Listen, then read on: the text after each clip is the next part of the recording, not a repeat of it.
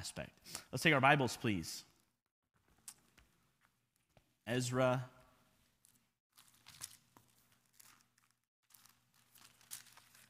chapter 5.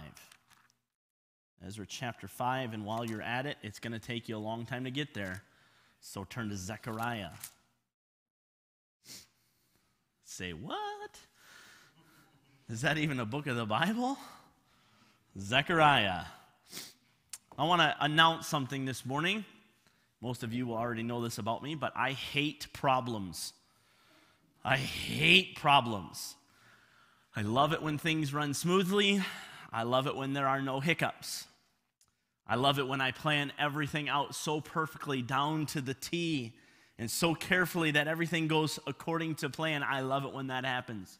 Several years ago, we took a trip down to Pennsylvania. We took our primetime group down to Pennsylvania, and I am very detailed. I had every gas station that we were stopping at, I had every meal we were stopping at, and everything planned out and on a list. Some of you that went on that trip, you would remember. And there was one moment in that time where I began to look at the rear tire of the bus. And a certain section of it was down to the belt of the tire. I'm not sure how it happened. That that one section was completely removed of rubber. And so I began to realize this is not a good thing and we cannot continue our trip in this way. And so I had to make call an audible, so to speak. And I ended up dropping everyone off, I believe, at a subway, and I found a tire shop that would replace it. We got it replaced, and we were on our way. I hate that. I want everything to run very smoothly. I hate when something disrupts my plans. Even worse is I hate it when my lack of knowledge disrupts my own plan. You ever been there? Lack of knowledge is another word for stupidity, okay? I hate it when my own stupidity messes up. Actually, this week that happened. It probably happens more than once a week, but nonetheless, I was going to do something special for my sister's birthday and send her uh, a meal for her lunchtime. And so I did that through one of the courier apps that will drop off a meal to uh, where she is. And so I had it all worked out. I had all the details. Well, it came early, number one. Number two, she was still in class. Number three, the person had never been there before, so she had no idea where to drop it at the campus. So I said to my wife, Why does this stuff always happen to me? You don't want to know what her answer was. It would paint a very bad picture of my wife to you. She, I said, Well, what would you have done differently? And she said, Well, I would have called the campus and said, Hey, just so everybody knows this is coming. I'm like, that's a good idea. Should have thought of that earlier. There have been a couple times in my life, though, even beyond this, when in my personal life I thought I was doing well. Thought I was doing extremely well. I thought I was doing everything just fine. And then someone, again, usually my wife, confronts me with my own problem. You're doing something wrong, Johnny. And I find out that I am not the person that I thought I was. I'm not living the life that I had intended on living, and someone has pointed that out to me. It was almost as if there was a blind spot in my life and I honestly didn't see it, but somebody points it out and I begin to look at my life and dwell on these shortcomings and look at them honestly, which, by the way, I recommend. If someone confronts you with a problem in love and says, hey, you're doing something wrong, you're, you're not, you're, you're missing the mark in this point, listen, I challenge you, look at that honestly. Dwell on that. See if there's something that you can do. And I began to look at that and I began to peel back the layers and realize that I have a much bigger problem in my life than just what is seen. The problem that everyone could see was just the tip of the iceberg. There was so much more to my problem that I had to take a step back and really begin to evaluate my life and evaluate my motives as to why I was doing what I was doing. So often, as we look into problems of our lives, we will find that there is more than what meets the eye. There's more than what meets the eye. If you look at an iceberg, there is far more underneath the water than there is on top. So, as you look at your problems of your life and you're confronted with them, I challenge you peel back those layers and begin looking thoroughly to find out exactly why this is happening. The Jews of Ezra were actually in this same predicament. They had gotten word that they were to cease building. The king that ruled their land had commanded them to stop building the temple of God. And for many, many, many years, the temple just lay there, just sat there. The foundation was laid, the altar was built, and yet that's where it stopped. It's as if they had given up. It's as if they had just stopped doing what God had called them to do. It's as if they had forgotten why they were there in the first place. When a certain amount of res- resistance came, they folded. But upon further investigation, and again, when you peel back the layers of this story, you find out that there was something deeper going on. In order to do this, we have to dig around a little bit. By the way, I'm just full of by the ways today. When you read your Bible, don't be afraid to study it. Don't be afraid to go ask yourself why. Don't be afraid to ask yourself, why in the world is this happening? don't be afraid to cross reference things and find out. Maybe in my Bible, I have cross references all over the place, and I try to cross reference things and fi- figure out why in the world things are going on.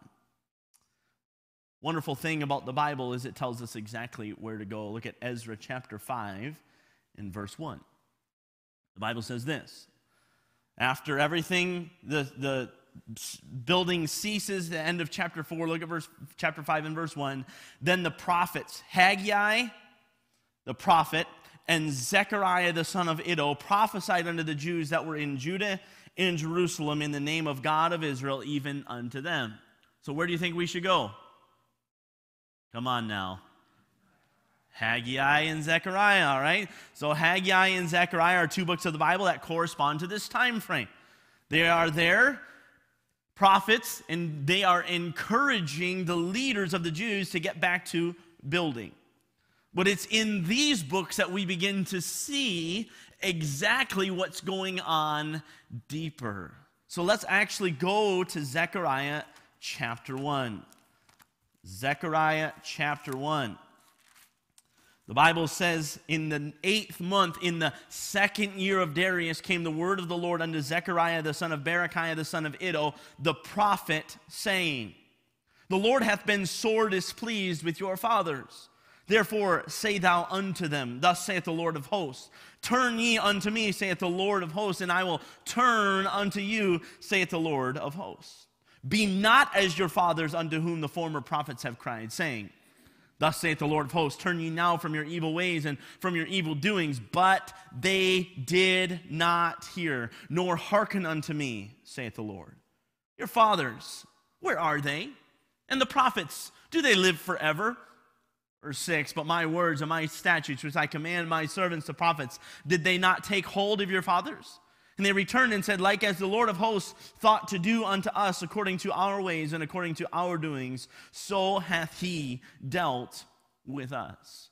You see, on the surface, if you, uh, if you picked up anything on the surface, you look and you see, well, the building has stopped. Something's wrong. I mean, oh, well, obviously the king has told them to cease, so they must cease, but the building has stopped. Well, listen, I don't want to know just that the building has stopped. I want to know why. Okay, we drill, down just a little bit and we find out that the king has told them to stop. But is that enough to get them to see? So let's drill down a little further. And here in Zechariah chapter 1, you realize that their problem was they had turned away from God. You can see that in verse 2 and verse 3. The Lord hath been sore displeased Therefore, say unto them, Thus saith the Lord of hosts, Turn ye unto me, saith the Lord of hosts, and I will turn unto you, saith the Lord of hosts. They had turned away from God. They had not turned to God, and God is there begging them. Listen, the exact same thing that your fathers had done, the exact same thing that you were in Babylon in the first place, is the exact same thing that you're doing right now. You have turned away from me. This is a battle, listen, that we all must face. This is a battle that we all face every single day. But this, I want you to understand, is not an external battle. As we look at this story, we look at it externally, don't we? That's all we can see. We look on the outward. But I want you to understand this is not an external battle, this is an internal battle. It is a battle that is waged within us. So I want to preach to you a message this morning that I've entitled The Battle of Rebuilding. The Battle of Rebuilding. And if you're in the habit of writing things down, I challenge you to write this down.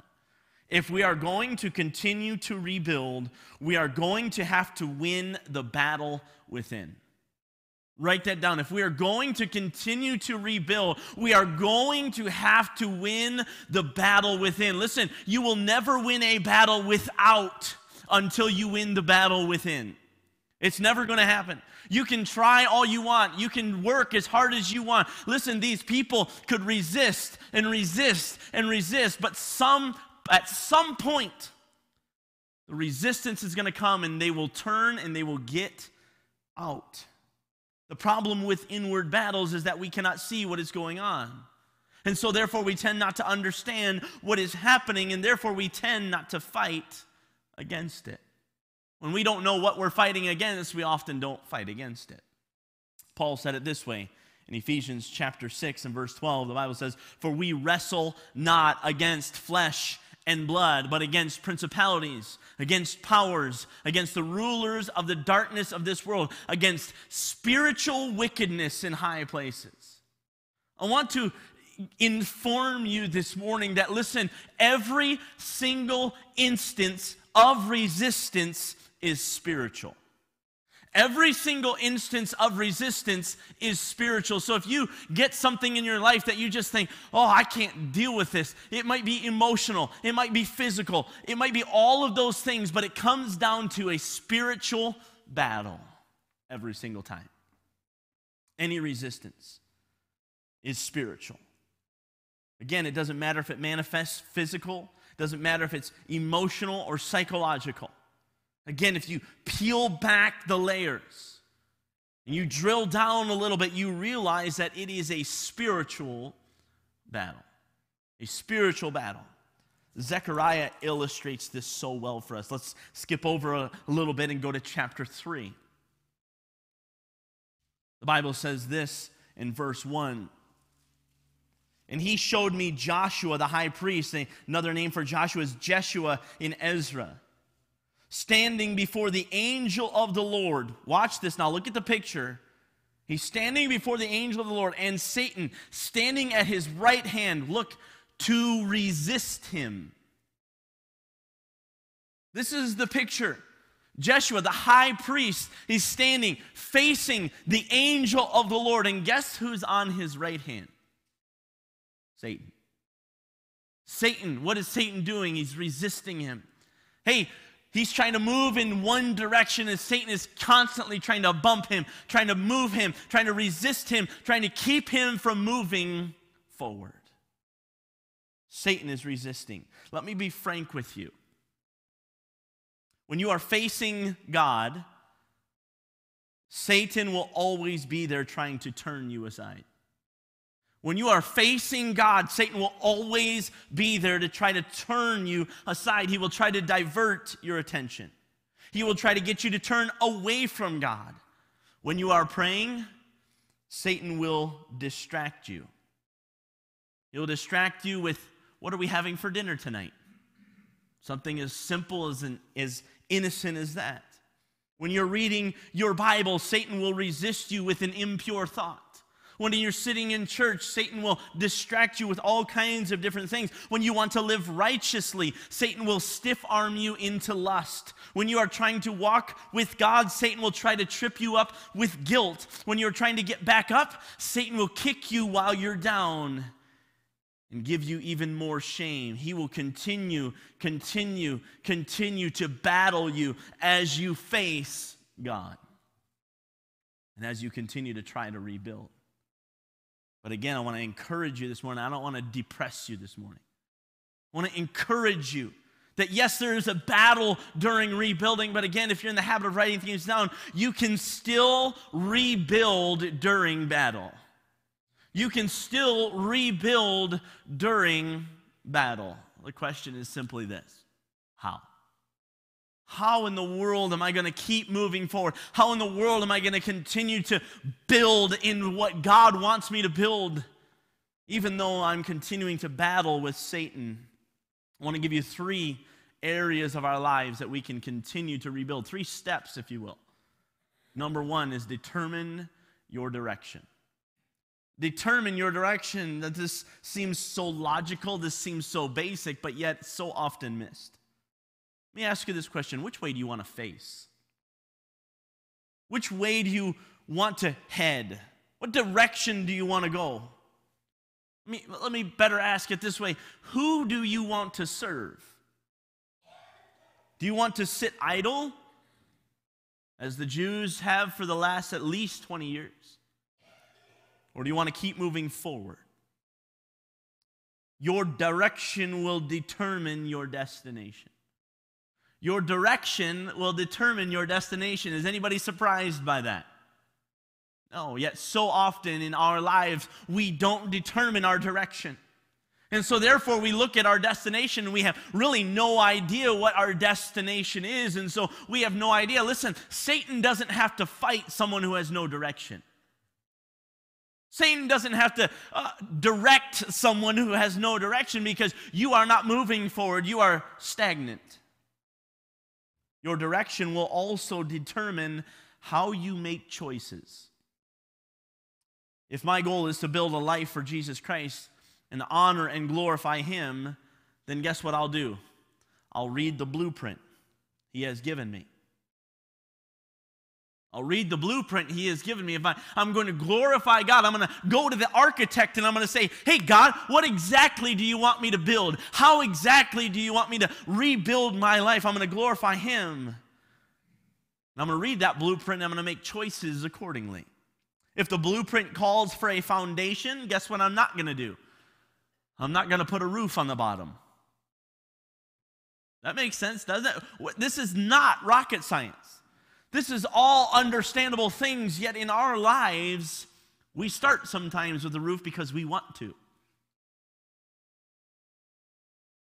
If the blueprint calls for bricks, I'm not putting in sand. I'm not going to build my walls with sand. If the blueprint calls for steel instead of wood, listen, I'm going to put steel in because that's what glorifies my God. But here we are, listen, hear me. Every single one of us has every single day, we have a battle to where we look. We look at the blueprint, we go, eh, nah, not today. I'm gonna do my own thing. I'm gonna cut corners today. I'm gonna put the electrical in wrong today. I'm gonna not pray. I'm not gonna read my Bible. I'm not gonna spend time with my God because really, I don't care what He thinks. That's exactly what we're saying. Oh, I would never say that out loud, Pastor Yeomans. Your actions speak far louder than your words do. And so we are in this battle every single day, but we need to determine our direction. Listen, are you going to fall? Are you going to mess up? Are you going to make mistakes? 100% absolutely you will. But hear me, determine your direction. My direction is this every single day, I'm going to look in the blueprint of God and determine and make choices because that's the direction I want to go. This also means that I am going to focus on that direction. I'm not just going to head aimlessly in a direction, I'm going to focus on that direction. If I am building here, I'm not going to tear down over here.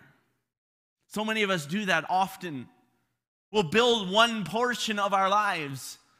We'll get as spiritual as we can in one portion, and over here, we're doing something completely that is tearing down the other side of the building. Why are we doing that? Why are we working against ourselves? Listen, it happens because we want to do what we want to do. I want to look at that. I want to listen to that. I want to do this. I want to do that. When God's blueprint over here is saying, listen, stay focused. Stay focused. Determine your direction.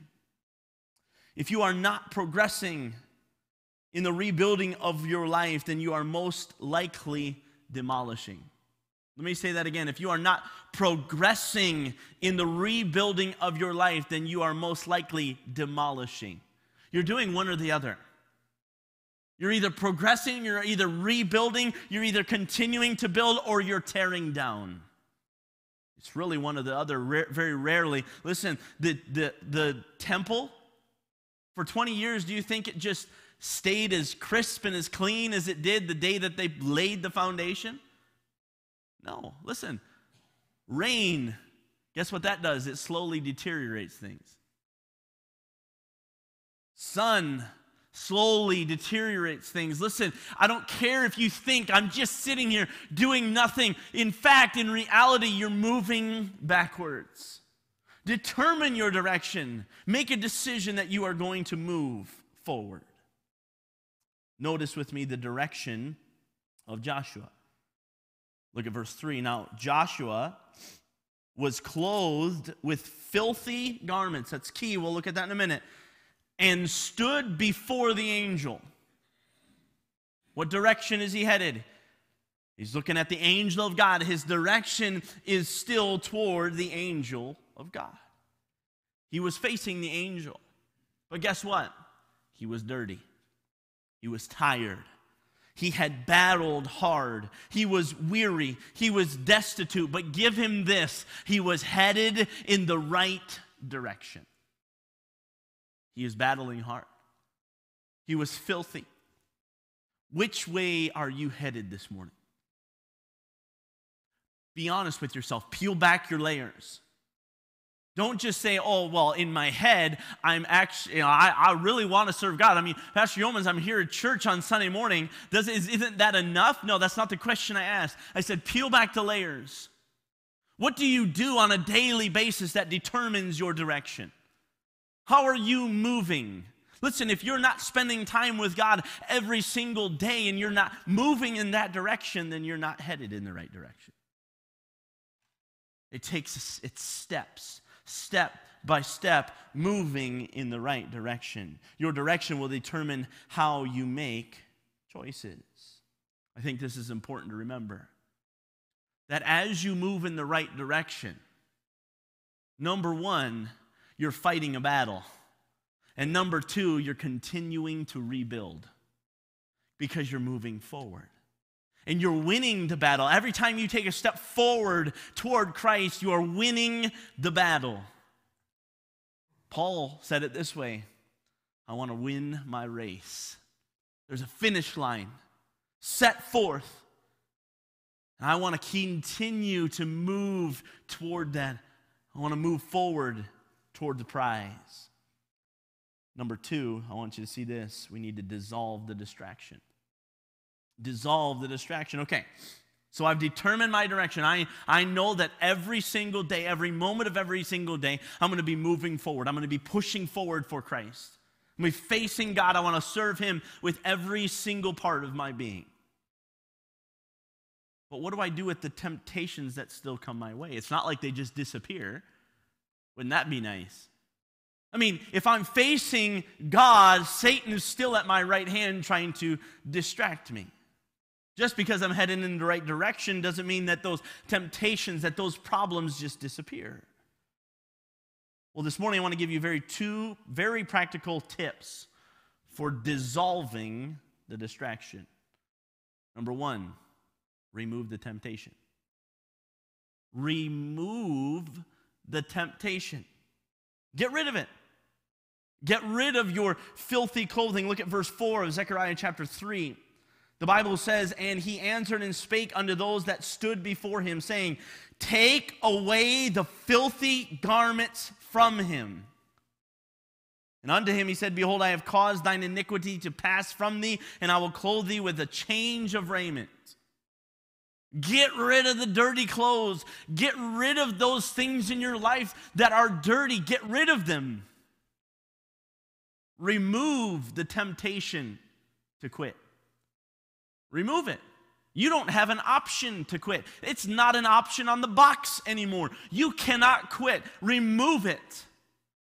Remove the temptation of lust. Listen, lust is such a big thing in our day, and it's so easily accessible. Get a flip phone if you can't handle it. I mean that.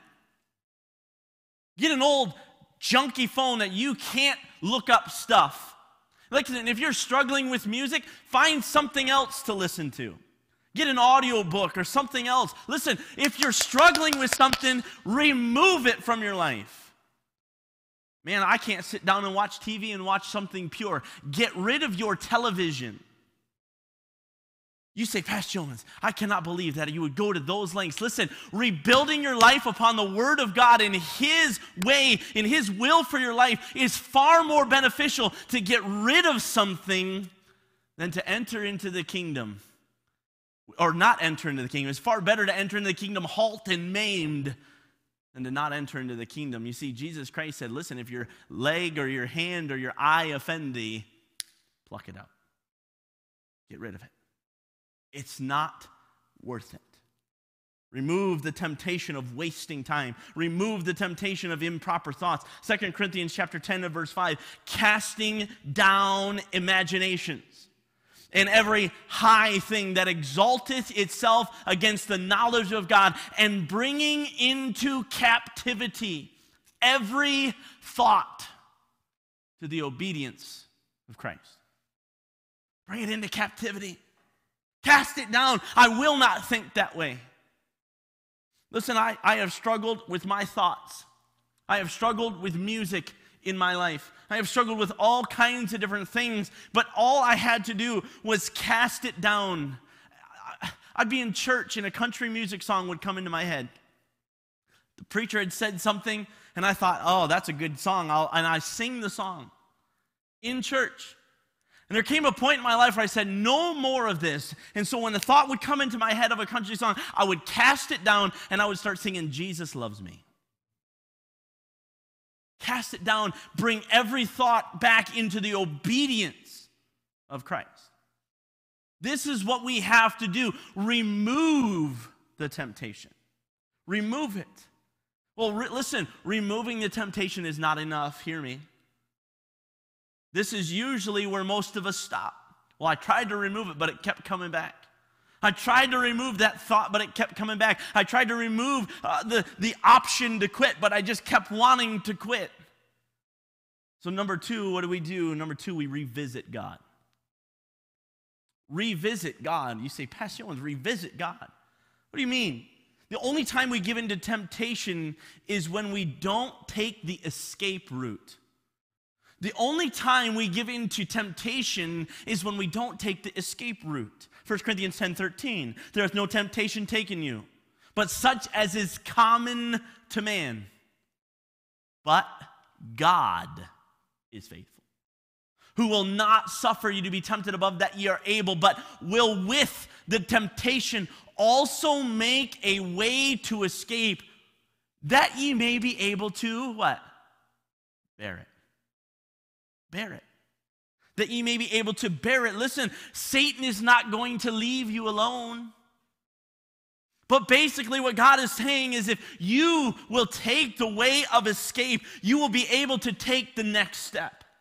You can get hit and Satan can tempt you, and you will be able to still take the next step. You'll be able to continually move forward, you'll be able to bear it. Our escape route is to come back to God, to revisit Him. Look at verse 5 of Zechariah chapter 3. And I said, the Bible says this let them set a fair mitre upon his head. So they set a fair mitre upon his head and clothed him with garments, and the angel of the Lord stood by. And the angel of the Lord protested unto Joshua, saying, Look, thus saith the Lord of hosts, here it is, if thou wilt walk in my ways, and if thou wilt keep my charge, then shalt thou also judge my house, and shalt also keep my courts, and I will give thee places to walk among these that stand by. And if you were to go back to chapter 1, you would see also in verse 2 and verse 3 of turning back to God turning back to God. Very simply, get out of those filthy clothes and put on clean clothes. Put off those filthy garments and put on clean clothes. Put off the old man, renew your mind, and put on the new man that is created in the image of God. walk in the way of the Lord. Turn back to Him. Oh, again, most of us are thinking, well, yeah, we know this stuff, Pastor Yeoman. We understand that these are the things that you have to do. Yeah, we have to remove temptation, and obviously, I would need to turn to God. But let's look at this practically. How does this look practically? Listen, every one of us knows our besetting sin. Every one of us knows what Satan is constantly hitting us with. How does this look practically? Practically, this looks like memorizing verses, which is something that I think has gone by the wayside in our society. Memorize verses based on what God is, or what Satan is tempting you with. Philippians chapter 4, verse 19.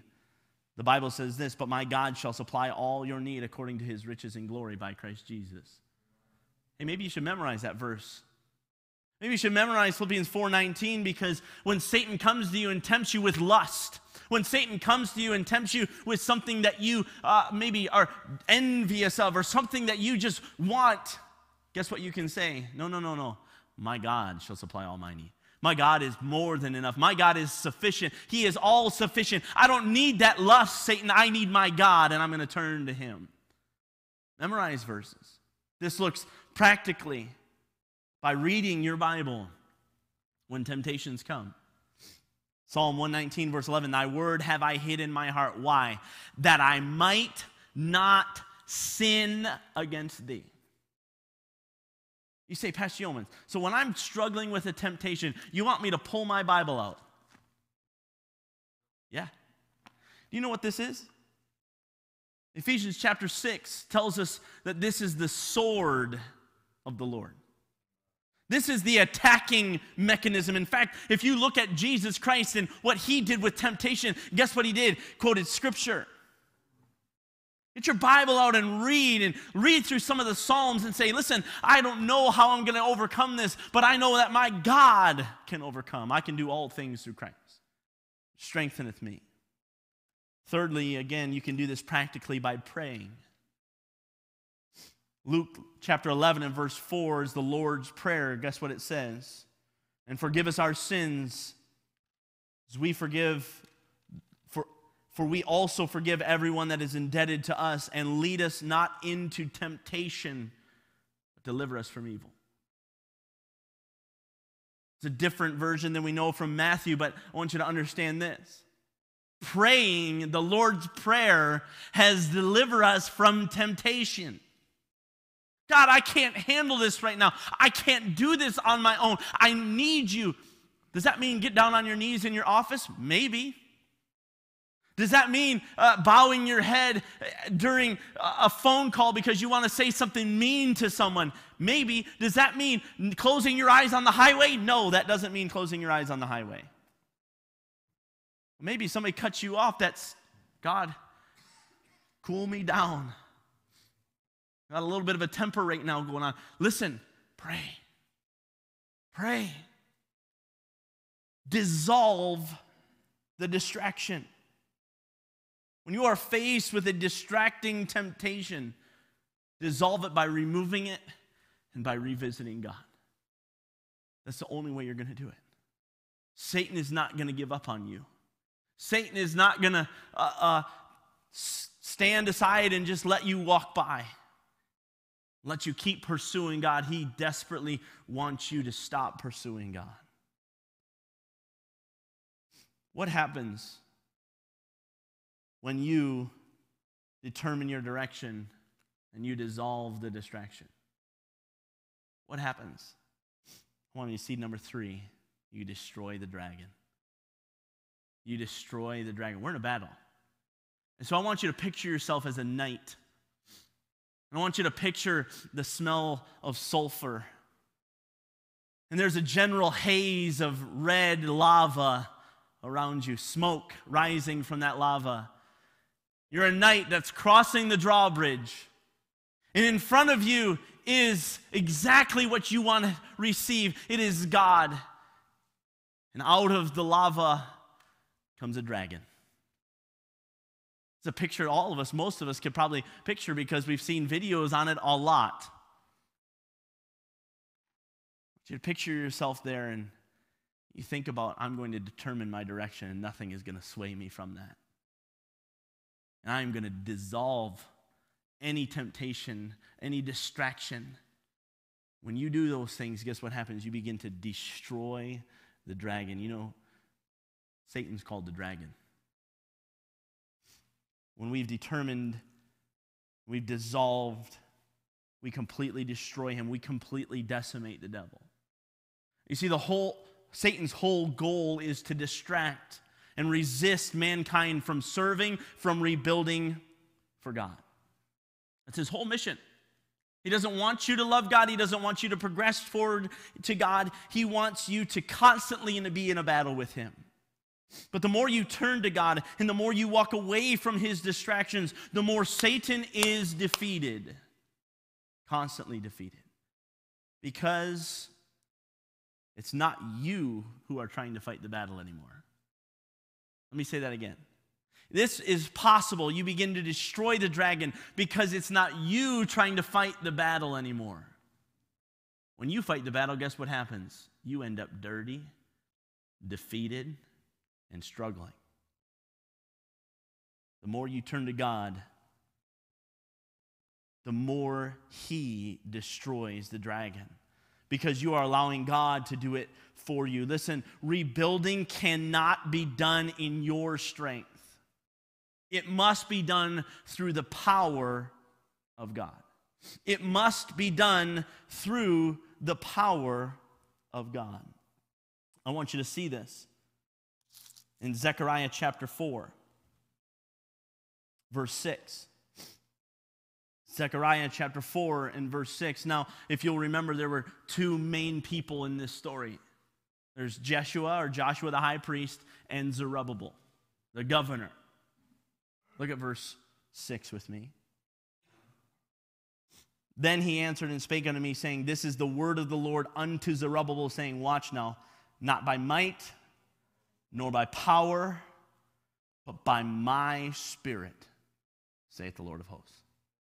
Zerubbabel, get up, rebuild. Let's go. We got work to do. Jeshua, come on. We've got work to do. Let's go. This temple needs to be rebuilt, but not by your might, not by your power, not by your wit, not by your figuring things out, but by my spirit, saith the Lord of hosts. Listen, you can try to rebuild all you want. You can try to resist Satan all you want. The only way you're going to resist Satan and he's going to flee from you is when God is on your side. When God is working for you, when you are focused on God, you are living for God, you are working with God, and you are yoked up together with God, that's when the yoke is easy and the burden is light. 1 John chapter 3 and verse 7 and 8, the Bible says this Little children, let no man deceive you. He that doeth righteousness is righteous, even as he is righteous. He that committeth sin is of the devil.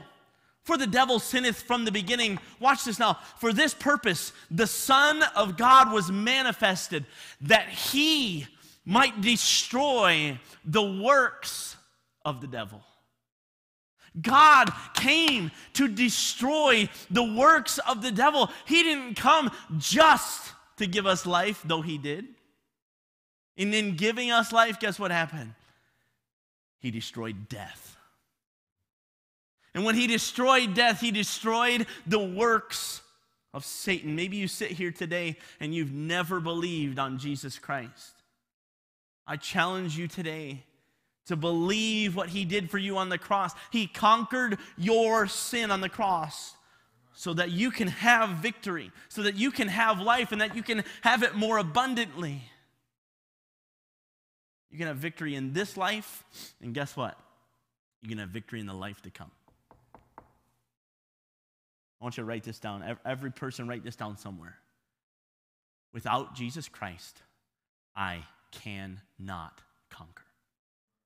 Without Jesus Christ, I cannot conquer. I love the fact we had Mark Thomason talking about addictions this week. And he basically said this listen, if you do not have Jesus Christ, you can never overcome fully addiction. Never. Without Jesus Christ. I cannot conquer. Listen, you're going to battle every single day of your life, but without Jesus Christ. Oh, Pastor Yeomans, I'm saved. I know Jesus Christ is my personal Savior, but if you don't maintain your relationship with Him, you don't determine your direction, you will never dissolve distraction and you will never destroy the dragon. But, folks, let me encourage you. This is an encouraging message. This is all I want you to get today. Determine your direction, walk with God, and you shall not fulfill the lust of the flesh in every moment of every day that you walk in the Spirit. And it's by His Spirit that you rebuild. You are constantly sticking it to Satan. You are constantly closing that door. You are constantly smacking him in the face and saying, Not today, Satan. You put up that shield of faith and you quench the fiery darts of the wicked. I have no idea. I have no idea what you're battling in your life right now. But if it's keeping you from rebuilding, then I want to encourage you determine your direction, dissolve the distraction, and destroy that dirty old dragon. The battle is the Lord's. God will fight for you.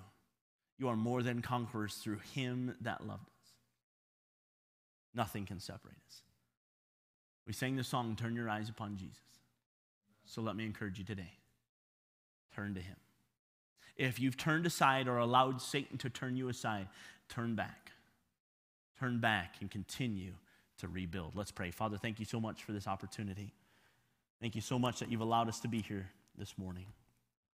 Father, as we begin to look into our lives and peel back the layers, what direction are we heading? Help us to turn to you today. And Father, if there's one here that does not know you as personal Savior, then I pray today would be their day of salvation. Thank you so much for even dying on the cross for our